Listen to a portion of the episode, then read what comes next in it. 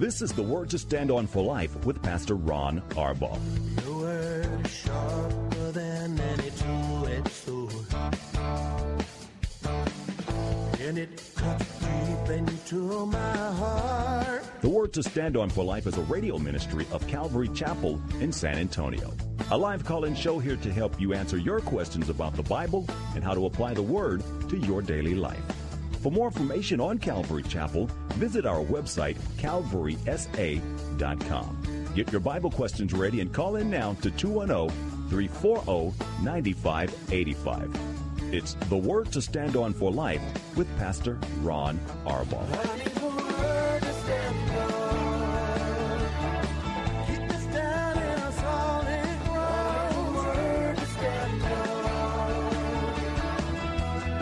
Welcome to the program. It's the Tuesday edition of the Word to Stand on for Life. I'm Pastor Ron Arbaugh from Calvary Chapel in San Antonio, Texas. Delighted that you call. And we'd love to have your calls and questions. That's what this program is all about. If you have a question about what we believe as Christians or why we believe it, if you have a situation going on in your life, you want to know how to deal with biblically, we'll do the best that we can. Here are your phone numbers, 340-9585. That's 340-9585. If you're outside the local calling area, you can call toll free at 877-630-5757. That's 630-KSLR. You can email questions to us by emailing questions at calvarysa.com or you can send them in via our free Calvary Chapel mobile app. If you're driving in your car, the safest way to call is use the KSLR free mobile app. Uh, just hit the call now button and you'll be connected directly to our studio producer. One more time, 340-9585.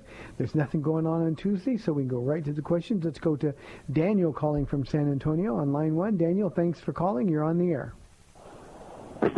Hey, Pastor Ron. I just thought I'd pick your brain today. Um, something that you know over the years has been puzzling me, and I don't know. I don't know. You know, uh, you know. I know Jesus said you have to be born again and to enter God's kingdom, right? And you have to be born again to see God's kingdom. Um, and then he says, you know, that which is born of the flesh is flesh, and that which is born of the spirit is spirit. Um, and you know, for many years, when I first became a Christian, I didn't know I was born again because I didn't know anything about the Bible. I just knew that for the first time in my life, I had a like a genuine desire to read God's word, to go to church, to actually pray, you know, and and the things of God didn't seem foolish to me like they did at once. And it's something that I can't say that I adopted. It, it was just something that natural. It just it's almost like it was like an instant. Uh, you know, like it was in me. You know what I mean?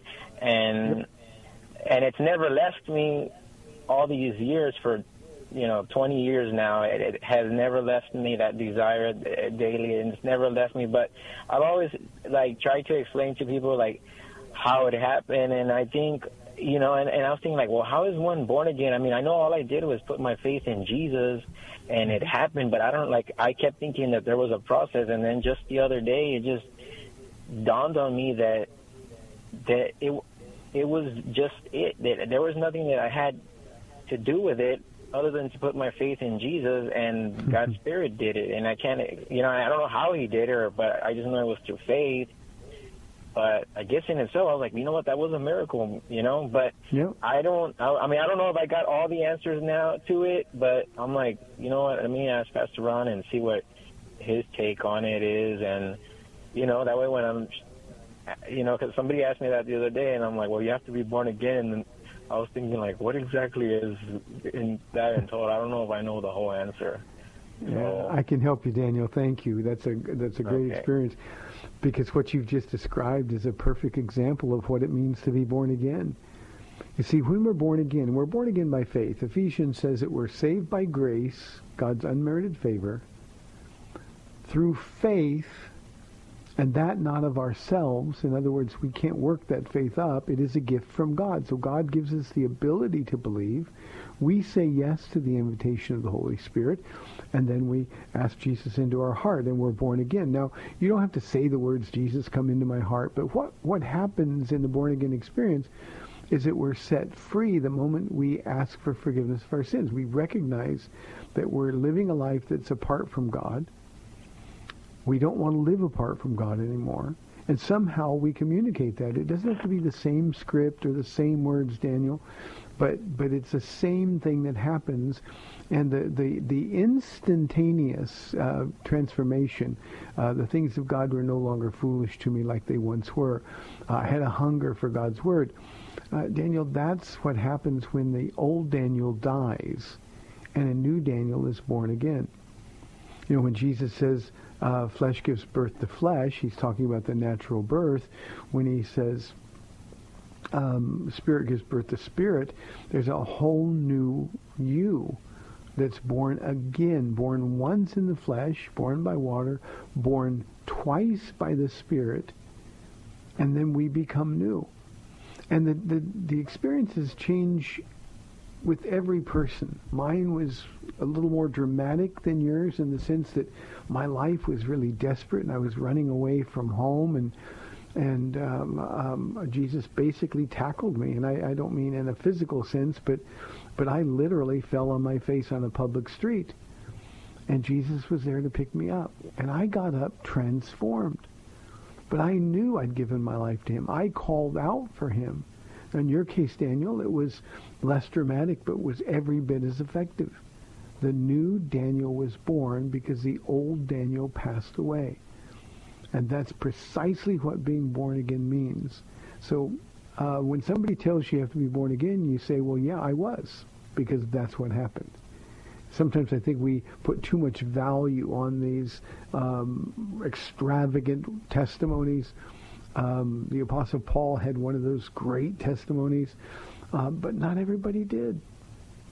Not everybody did. You don't read about John's born again experience. You don't read about Peter's born again experience.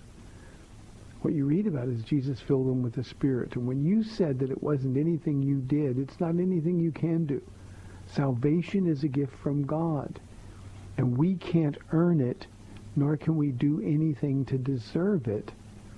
But we can, Daniel, we can receive it. And if we understand that, then we understand the relationship that we have with the God who saves us. So make no mistake, Jesus said nobody can come to heaven except he or she be born again. But you're born again by the Spirit. And it's nothing that you can point to and say, well, I did this, or I got better, I worked harder, I studied more. No, the things that changed in you were results, Daniel, of a completely new you being born. So that's what it means to be born again. And God bless you for sharing the testimony. I think so many times people do guilt because they can't remember the exact day or the exact hour. Uh, some of us can. I can because my life was such a mess. I said that earlier. But others, it just happens so naturally. And since then you've been walking with Jesus, you've still got the hunger to read his word. And that's what really, really matters. So Daniel, great, great story. And thank you for the ability to kind of clarify that with some because I know there are people that really struggle with that. Here is a question from Debbie. She says, Hi, Pastor Ron. I was thinking about our rapture. I understand the parable about the 12 brides. It's actually 10. But what of us who still struggle with our own faults? I know we can't be perfect without Jesus. When we're raptured, will we be perfect as we ascend him in the clouds? Well, the first thing, Debbie, is that, that we will be perfect as we ascend him in the clouds. And it won't be a slow ascension. In an instant, in the twinkling of an eye, we will be with him. Those of us who are still alive will be caught up in the air to meet the Lord, and we will be with him forever. That's what Paul writes. Um, we can't be perfect at all in this life, in this body. So when you say, I know we can't be perfect without Jesus, we're perfect positionally, Debbie, in the sense that we've been taken positionally. We're still here on earth. And as Daniel's call indicated, we're born again, so we're new people, but there's still this sin nature that lives in us that we have to battle. And nobody's going to be perfect until that moment when we're with him, and then we will be perfect, perfect, perfect. But until then, we have positional perfection. Jesus sees us as beautiful without flaw. But we know the truth. The truth is that we struggle. Paul's testimony in Romans chapter 7, what I want to do, I can't do. What I don't want to do, that's what I find myself doing. He, says that this messenger of Satan later was given to him to keep him from becoming conceited because of his surpassingly great revelation. So we all struggle with the sin nature. And that won't change until we're with Jesus. So the rapture is going to take care of all that. Now, we don't know, Debbie, when the rapture is going to happen. I hope it happens soon. I wish it would happen before this radio program was off the air. But Jesus has chosen in his patience to tarry. And when he comes, we have to be ready. So whether we meet him the natural way by dying and going to heaven to be with Jesus, or whether we meet him in the air because of the rapture, the moment we see him John writes, Paul writes, we will be as he is. We'll be perfect. I want you to think for a minute about Peter and John. They saw Jesus on the Mount of Transfiguration. And John would long for that moment when one day we will be just like him. Our lowly bodies will be like his glorified body. So we will all be perfect that way. Now, one of the things I want you to understand is that the parable of the ten brides, or it's actually the ten virgins, bridesmaids, uh, has nothing to do with the rapture of the church. Nothing at all. It's a parable to communicate readiness. It's a parable to communicate that we always need to be with Jesus, that we need to be ready for whatever happens because we don't know the time of the wedding. And the, the parable of the ten bridesmaids, the ten virgins, was simply uh, a parable that would indicate that Jesus doesn't know, um, um, or we don't know the time of his coming, but we always have to be ready, just as in a Jewish culture, um, the, the bride and the groom didn't know the time of the wedding. That was up to the father. And the father would inspect the house that had been built and constructed, and he would pick and pick and, and, and, and well, it's not quite ready. It's not quite perfect. Then one day he would pick it and say, go get your bride. And that's when in a Jewish culture, the, the party would begin. So the ten virgins has nothing to do with the rapture. But keep thinking about the rapture, Debbie, because if you keep thinking about the rapture, you'll be ready when Jesus comes. So when we're raptured, yes, we will be with him. We will be as he is, and we will be with him forever. So I pray that helps. Thank you very, very much. Here is a question from Carlos from the Northeast side. He said, Hi, Pastor Ron. This is Carlos from the Northeast side again. It's been a while since I've communicated with you, and I hope everything is going good for you. It is, Carlos. Thank you. Then he says, I just have a quick Bible question. I'm trying to find out how I can speak to Jesus and ask him for peace of mind. In today's fast world, I tend to feel very anxious about everything in my life.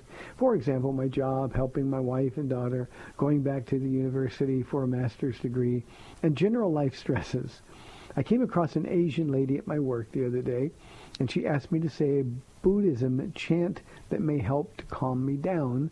But me being a Christian, I really don't feel right doing that. I guess what I'm trying to say is that I do not know how to talk to Jesus and God about my problems or how to ask them to make me a more peaceful person.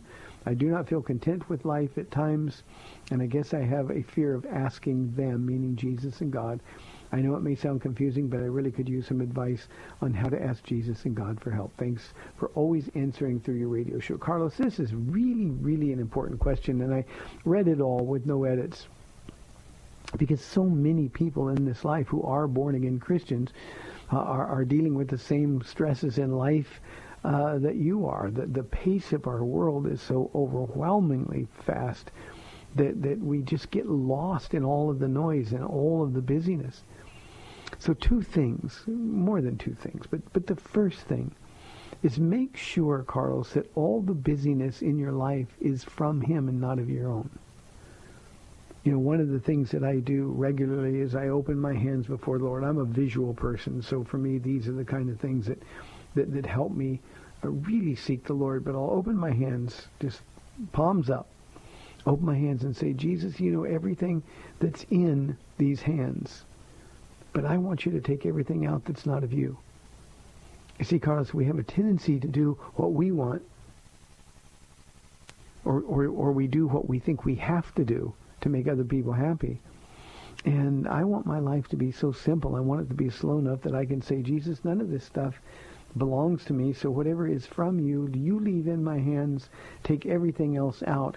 And in that process of talking to the Lord, then he will, if I've got some stuff that he isn't a part of, then, then the Lord will put his finger on those things. So make sure that all of the things you're stressed about, all of the things you're stressed about, make sure that you're not taking on those responsibilities on your own. It's really, really hard having a job, having a wife and daughter, and going to get a master's degree. That's a lot of stress. Just make sure you're in the will of God. Now, in terms of the, the, the Asian lady with the Buddhism chant, um, no, Christians don't do that. But, but what troubles me a little bit here, Carlos, is it would indicate that you're sharing all of your stresses with her, when in fact, the only person to share your stresses with is Jesus. He said, come unto me, all you who labor and are heavy laden, and I will give you rest. And I think sometimes, Carlos, the relief from stress doesn't come because we're asking other people to relieve our stress. We're asking other people for answers or for advice. And Jesus has come to me. Just to me. So don't do the Buddhism chant, but at the same time, cast your cares on him, Peter says, because he cares for you. So let him be your sounding board. Let him be the one. Don't feel guilty because you're stressed. Don't feel guilty because you're not content sometimes. That's a common human condition. But what you do in those times is you confess, Jesus, my faith is weak. Please help me. I'm stressed out about all these things that you've got under control. Please help me to trust you a little bit longer. Tell him you're sorry. He'll forgive you. He'll fill you with his presence all over again, and you'll be with him. Now, this is the most important thing I'm going to say. You're always going to be stressed out unless you're with Jesus. Don't worry about talking to Jesus and God. Jesus is God. So you can talk to the Father in the name of Jesus. But Jesus is the one who reveals the Father to us. The Holy Spirit who lives in you, Carlos, testifies of Jesus. So Jesus is the way that we can communicate with God.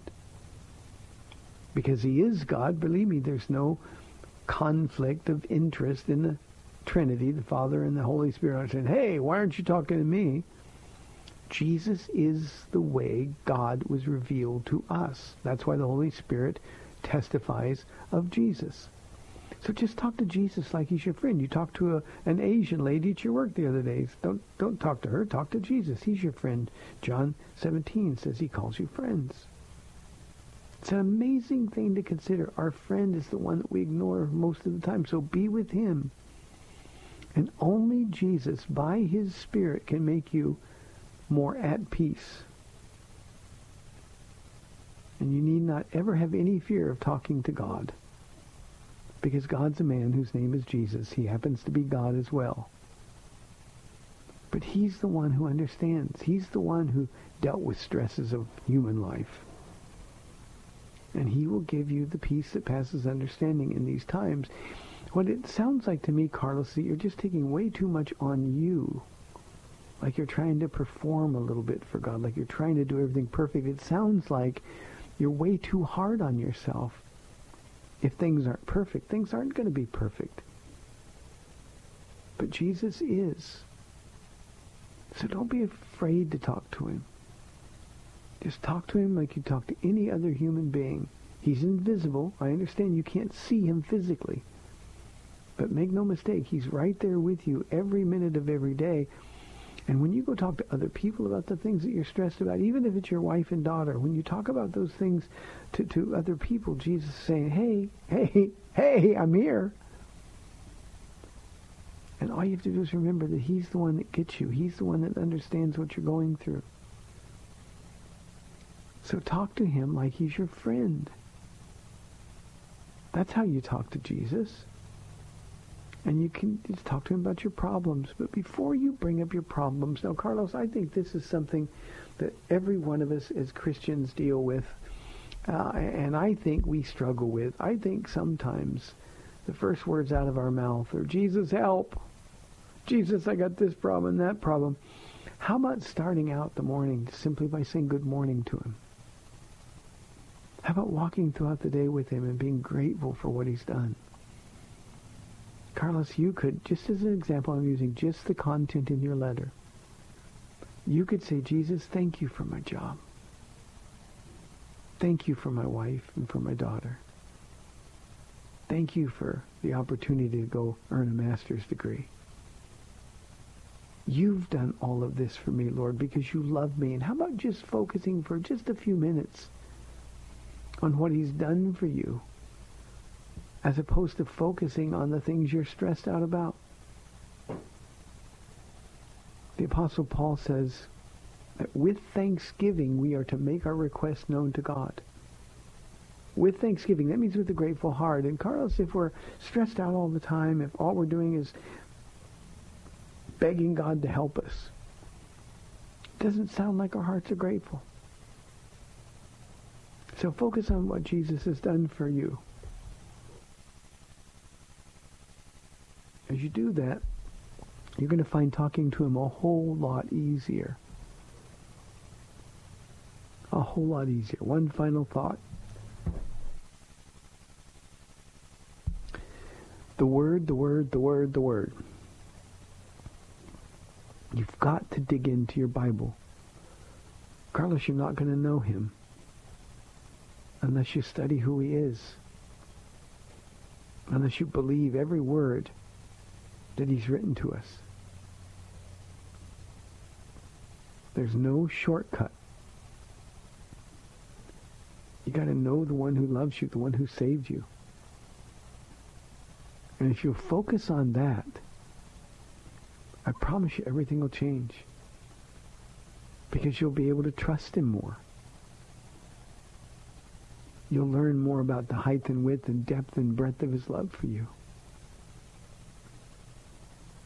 So Carlos, your question doesn't sound confusing at all. It's just unnecessary. Remember Matthew 11:28, "Come unto me, all ye who labor and are heavy laden, and I will give you rest." I hope that helps. Thank you very, very much, Carlos. I'll be praying for you. 340-9585. We're inside, uh, just approaching three minutes left in this half of the program. We would love your live calls and questions. Let me see if I have a quick question.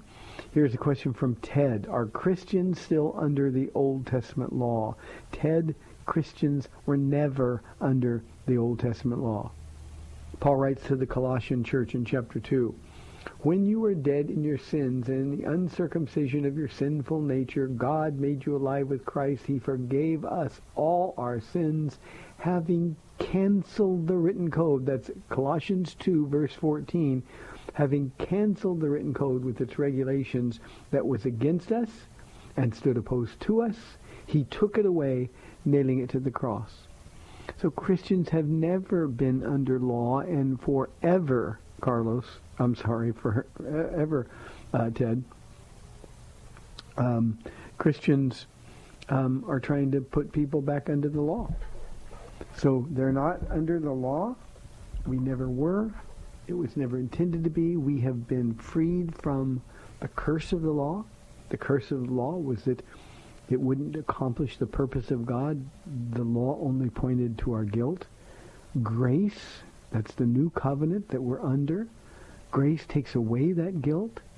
So no, we're not under the Old Testament law, not in any fashion or form. Now, having said that, with the last minute that I have in this half of the program, um, nine of the Ten Commandments are repeated in the New Testament. But instead of a have to, they're a get to. Instead of a do this and I will bless you, uh, those nine of the Ten Commandments are written for us or repeated for us in the New Testament to tell us how to respond to grace. So we don't approach God because we do things. We do things because of what God has done for us. That's a response to grace. And that's just pursuing holiness. That's just living godly lives. So, Ted, I hope that makes some sense to you. Uh, don't let anybody put you under the law. You know, Jesus declared all foods clean, and still people say, no, we can't eat pork, or we can't eat shellfish, or we can't eat these things because the law says no. Jesus changed in the new covenant, declaring all foods clean. So that's what we've got to understand, uh, Ted. And if we don't understand that, then we've got some some struggles. And believe me, trying to be under the law or having somebody put you under uh, the law or legalism will destroy any fruit coming from your Christian walk. It will make following Jesus miserable because you'll just be striving in all of your strength. And remember, the Bible says we don't have any strength, and you're just going to fail. Hey, 340-9585. We'd love to have your calls in the second half of the program. 340-9585 or 877-630-KSLR. We'll be back in two minutes.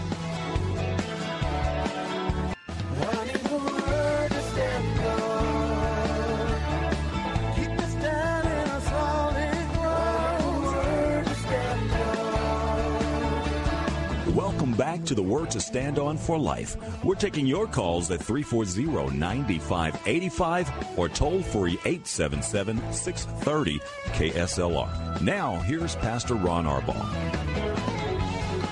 Welcome back to the second half of the program. We've got 30 minutes left for your live calls at 340-9585. Here is a question from AA. He says, John 2 tells us about Jesus' first miracle, turn water into wine at a Jewish wedding. I've heard that ancient Jewish weddings typically lasted a week. I can't imagine what they did during all those days. Feast, sing, play games, tell stories, and drink. Now, before I even go on the question, let me explain to you uh, the, the Jewish wedding festival. It wasn't a 24-hour a day, seven-day process.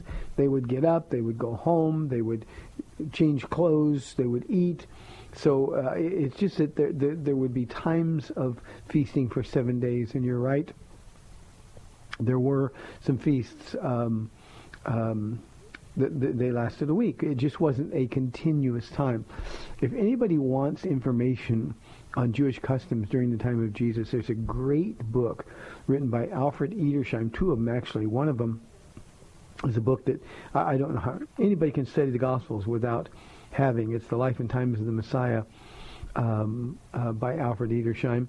Uh, but there's another one called um, Customs and Traditions um, of Jews during Jesus' time. Uh, Customs and Traditions of the Jews. And it's also written by Alfred Edersheim because he's been dead a long time. There's a lot of of uh, it's a lot of information. You can find it online for free.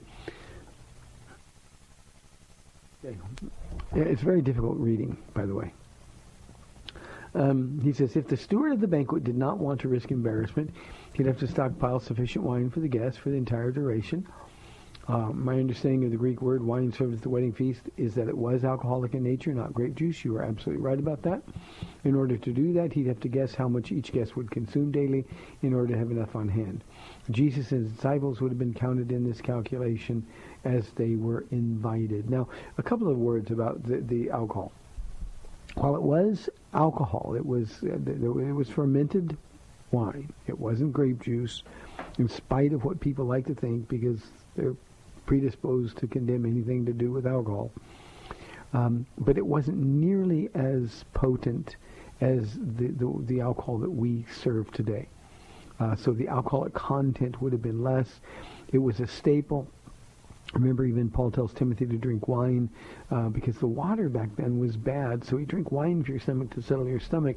So it was used for all kinds of reasons, medicinal purposes, um, uh, as well as just for for um, leisure, for enjoyment. So here are his three questions. If Jesus and his disciples participated during the entire week, would they have consumed as much wine as the others to fit in? Believe me, AA, Jesus wasn't concerned about fitting in with anybody. So the answer to the question would have been no. Would he have had wine? Would they have had wine? Almost certainly they would have had a glass of wine. But uh, believe me, there was no uh, possibility that they could have been inebriated in, in the slightest. So they wouldn't have tried to fit in. His second question is if Jesus and his disciples didn't drink like the others, does that mean the other guests consumed the excess portions, thereby creating the shortage? I think most likely, A, the shortage was created simply by uh, underestimating the need. That's one of the reasons it would have been so embarrassing, and one of the reasons Mary said, hey, they've run out of wine, um, do what he tells you to do, and, and why he did it. Um, do we? Third question is: Do we presume Jesus consumed water or non-fermented grape juice and not fermented wine? No. Everybody that would have drank the wine then would have have uh, been drinking um, wine that was alcoholic in content. It was fermented, to be sure. Thank you, AA. 340-9585. Here's a question from Kenneth. It always disturbs me when I get this question, and I get it with some frequency. Can someone be a believer and reject the Bible as the Word of God? Before I answer the question, uh, not knowing your motive, Kenneth, why would anybody conceivably want to reject the Word of God who is a believer? You have to think about that. Is it, is it to find a loophole because the Bible tells you something that you're doing is wrong or something that you're not doing you should be doing? So to reject the Bible as the Word of God always has a motive behind it. Now, as to the question specifically, can someone be a believer and reject the word, the Bible as the Word of God? I don't think so. Now, someone can be a believer and not know the Word of God or not know anything about the Word of God. I was one such believer. I gave my heart to Jesus. I was born again. But, but because I was born again and Jesus came to live in me in the person of the Holy Spirit, just like Daniel's call at the beginning of the program, we both had this insatiable desire to read the Word, to read the Bible. That's something that's done because the Spirit of God lives in us. But for someone to claim to be a Christian and reject the Word of God, and use the word reject, I think, purposely, would indicate that they're really not a believer at all.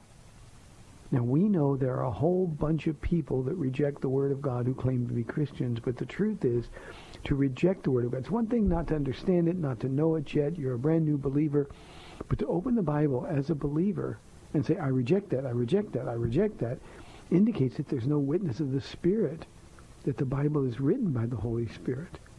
And that would point that person out as an unbeliever. So I think because of your use of the word reject, the answer to your question is no.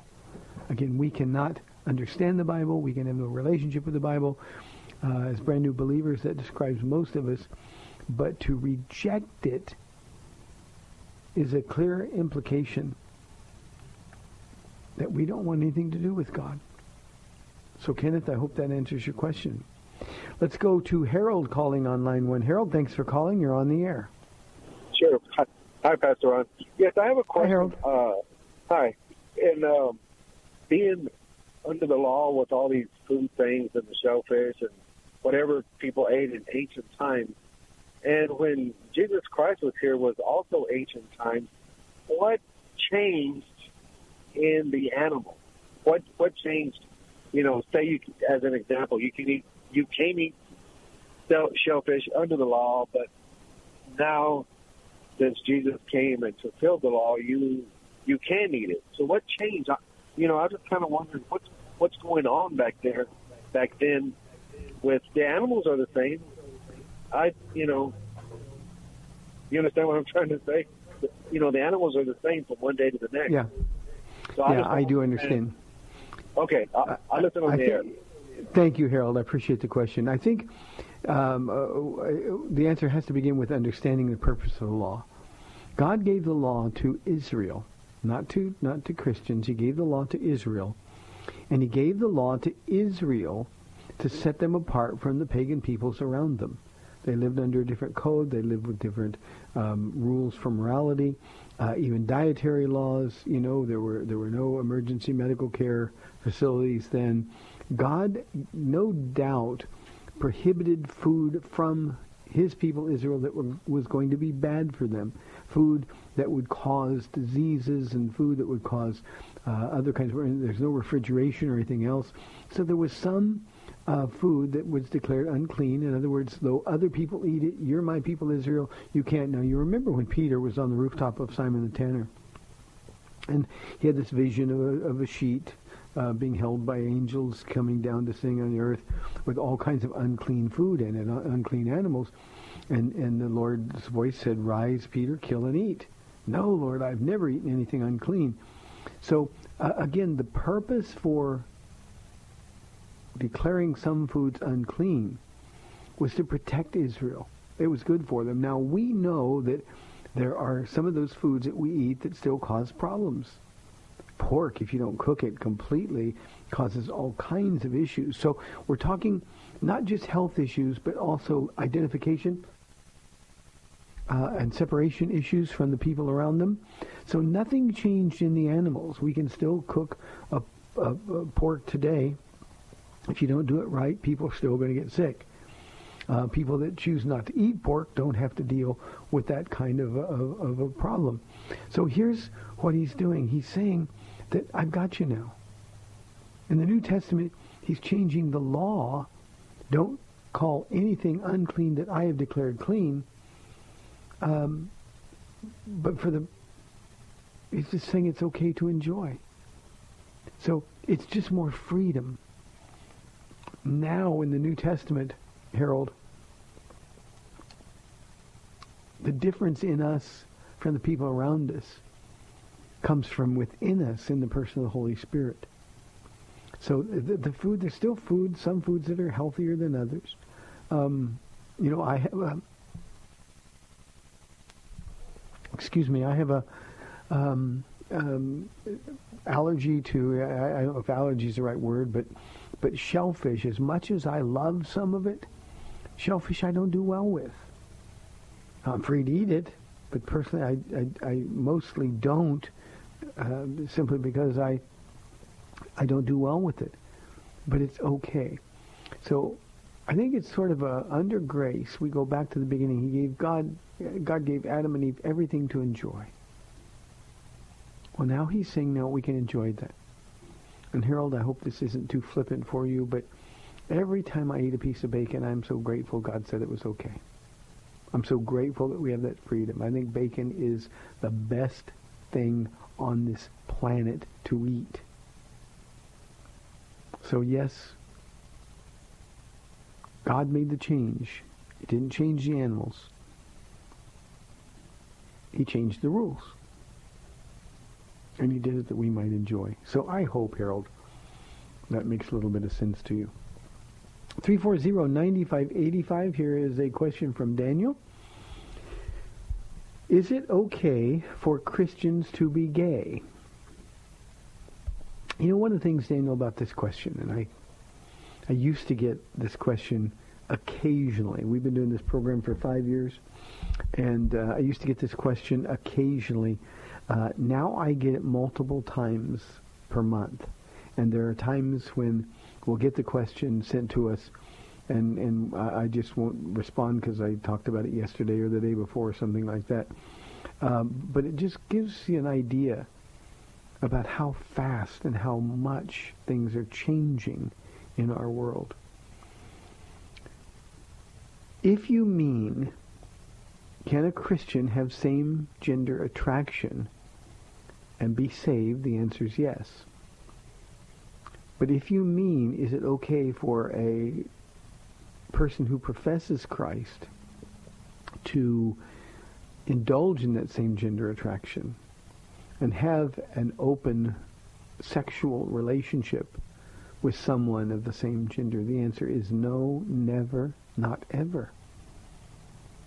And there's so much pushback to this. You know, five years ago, nobody would have thought of, of, of pushing back against an answer like that. But now it's, oh no, God's changed the rules. God's love. He wants me to be happy. Uh, they, they've, they've, the proponents of, of gay lifestyles uh, have, have completely, uh, those who claim to be Christian, have completely reinterpreted the scriptures to allow them to do, to justify what they want to do.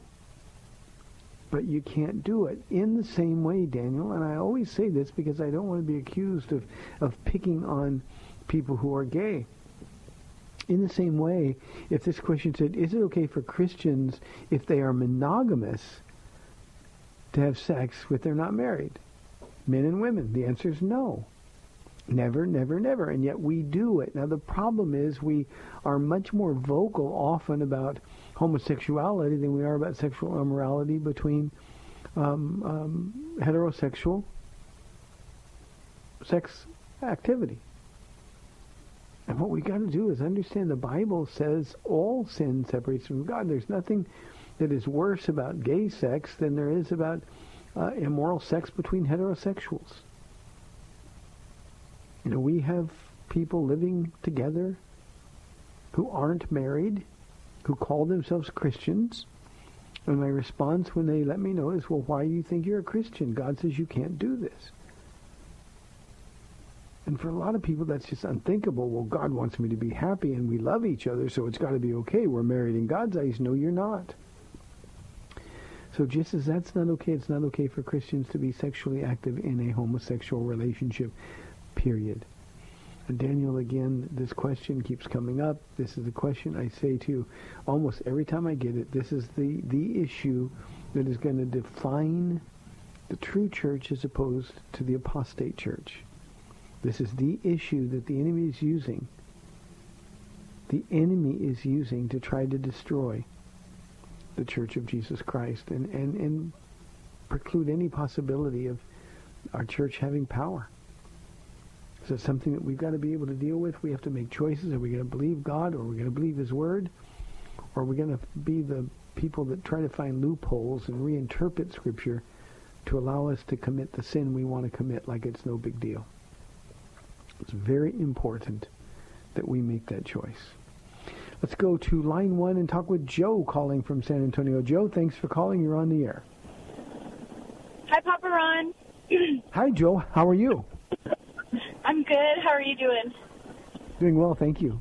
Okay. Um, I my question. I know you've gone over. I've sat under your instruction when we've gone over this passage of scripture, but I really can't remember um, the answer to this question. So, in the parable in John chapter 15, in the parable of the vine, um, I don't understand. Um, so I'm I'm a person who who is a stickler for parallels and analogies and stuff, but um, there's part of that and that that doesn't fit. I do remember you saying that um, that being separated um, from the branch for not bearing fruit was not an issue of salvation. But I'm curious what what um, when those branches um, or um, yeah when those branches are cut off and thrown into the fire to be burned. I can't remember what you said that part of the analogy was. Does that make sense? Yes, it does, Joe. I can answer that. Thank you very, very much. You know, the, the, the, this is not a parable, by the way. Jesus is just using a sermon illustration. Um, he starts out John 15 by saying, I am the true vine, and my Father is the gardener. He cuts off every branch in me that bears no fruit, while every branch that does bear fruit, he prunes so that it will be even more fruitful. Uh, and, and then he goes on with the remain in me or abide in me, and I will abide in you. This isn't about salvation. And, and, and because he says, um, if anyone does not abide in me, he's like a branch that's thrown away and withers. Such branches are picked up and thrown in the fire and burned. People automatically assume that's hell. Jesus isn't talking about that at all. This is about fruit bearing. Now remember, he's talking to his disciples. John 14, 15, 16, and 17. Jesus is saying goodbye to his disciples. And he's telling them that the way to produce fruit for the kingdom, remember earlier he said that, that my plan for you is that you would produce abundant fruit. And now he's telling them, just before he goes to the cross, he's telling them that the only way to produce fruit is to abide in me. You abide in me and I will abide in you. And then just to illustrate the truth of there's no possibility of bearing good fruit apart from Christ, he says if you don't abide in him, well then that's what it's like. The, the, the, branches are just no good. They have no value. And so we pick them up and we throw them in the fire and burned. And what he's saying is that uh, the Christian life, now remember at this point in John chapter 15, Judas is still there. And so the reference here, the specific reference, is to Judas. He's the branch that's thrown away and withers. Such branches are picked up and thrown in the fire and burned. In other words, he's simply saying that, that the ones who are not in him are not his. But again, the, the, the vineyard and the, the, the branches, uh, there's nothing to do with salvation. He's looking at his group of, of followers and, and basically he's saying, you know, 11 of you are abiding in me and you're going to be okay. One of you is not abiding in me. And we know that Jesus will later say that he's the son of perdition doomed to destruction from the beginning. It would be better for him to have never been born. So that's what he's talking about there. But don't try to read into these closing messages of Jesus uh, anything to do with salvation because that's not what he's talking. In this particular case, the context is fruit. Does that help you? It does. I thought maybe I thought maybe that it was how um, sin cuts us off from fellowship. Um, maybe that that was part of it. But and then I'm curious to the end of the analogy, like you can't graft burnt branches back into the tree. Mm-hmm. So I was that's confused me for a while. So thank you for clearing it up. Yeah, and this is a very Jewish reference that Jesus is using to his disciples who are there. Um, um, the the other principle that you you raised uh, is what First John is all about. The book of First John talks about um, the fellowship we have with the Father has to be fellowship in the light. So if if we're because Jesus is the light, we have to walk in the light, or we won't produce any fruit at all for the kingdom of God, and our fellowship is broken off. That's why he says, if you confess your sins, he will be faithful and just to forgive you of your sins and purify you from all unrighteousness. So the idea is, apart from Jesus, we can never do anything good um, so we have to stay close to Jesus all the time. So uh, First John uh, is a, a book that in its entirety is written over this whole concept of true fellowship with Jesus Christ, and that makes the the other point that you were bringing up. Okay? All right. Thank you, Papa. Thank you very much. We love you. God bless you. Love you too. We're inside Okay, we're inside four minutes, so probably don't have time for any more phone calls. Appreciate the calls. Here's a question from Daryl. Pastor Ron, I know the Bible says God won't give us more than we can handle, but I feel like that's not true. Daryl, there are times I feel like that's not true, just like you do. But the Bible really says that God's grace is sufficient. When Paul thought he couldn't take it anymore with this thorn in the flesh, the messenger from Satan that buffeted his flesh, he pleaded with God three times to have it removed. God said, nope, my grace is sufficient for you. And I think we sometimes, Daryl, feel like we can't handle something. But the reason we can't handle it is because we're trying to do it on our own. Now, I want to say this as clearly as I can because I don't want to be misunderstood here. Everything that happens to you in your life, Daryl, and the same thing is true for me and for every believer, every difficult thing that happens is too much to handle unless we're with Jesus, unless we're letting him carry our burdens. So the Bible says God won't test us beyond what we can bear. 1 Corinthians 10:13 translation some translations say use the word temptations. The words are interchangeable and the principle works both ways. God is faithful. He will not let us be tested or tempted beyond what we can bear. We have to decide by faith whether we believe that or not. So when you're going through something that's more than you can handle, you need to ask the Lord, take it from me. That's when we have to be mindful that the enemy's always around. He's going to try to destroy us. If we try to carry our own burdens, he's going to be there and he's going to pounce on us. So we have to remember, Jesus, I trust you. I'm yours. You love me. And so while I'm worried about these things and while I'm afraid of these things, I choose to believe that you're here with me and you've got all this covered. Now, that's not just Christianese, Daryl. That's how we understand that he has to do the carrying of these burdens for us. Again, 1 Corinthians 10.13, no temptation, no test has seized you except that which is common to man. by inference, whatever you're going through, somebody else has already gone through and come out the other side uh, in victory over. And then the next words it says, and God is faithful. It doesn't say that Daryl is faithful. And God is faithful. He won't let you be tempted beyond what you can bear. I've had a couple of things in our 22 and a half years here as a as pastor of Calvary Chapel San Antonio where I cried out to God said, this is more than I can handle. And basically God scolded me. I did it in love, but he did it. He said, I need you now. With ministry issues, with real tragedies. I need you now.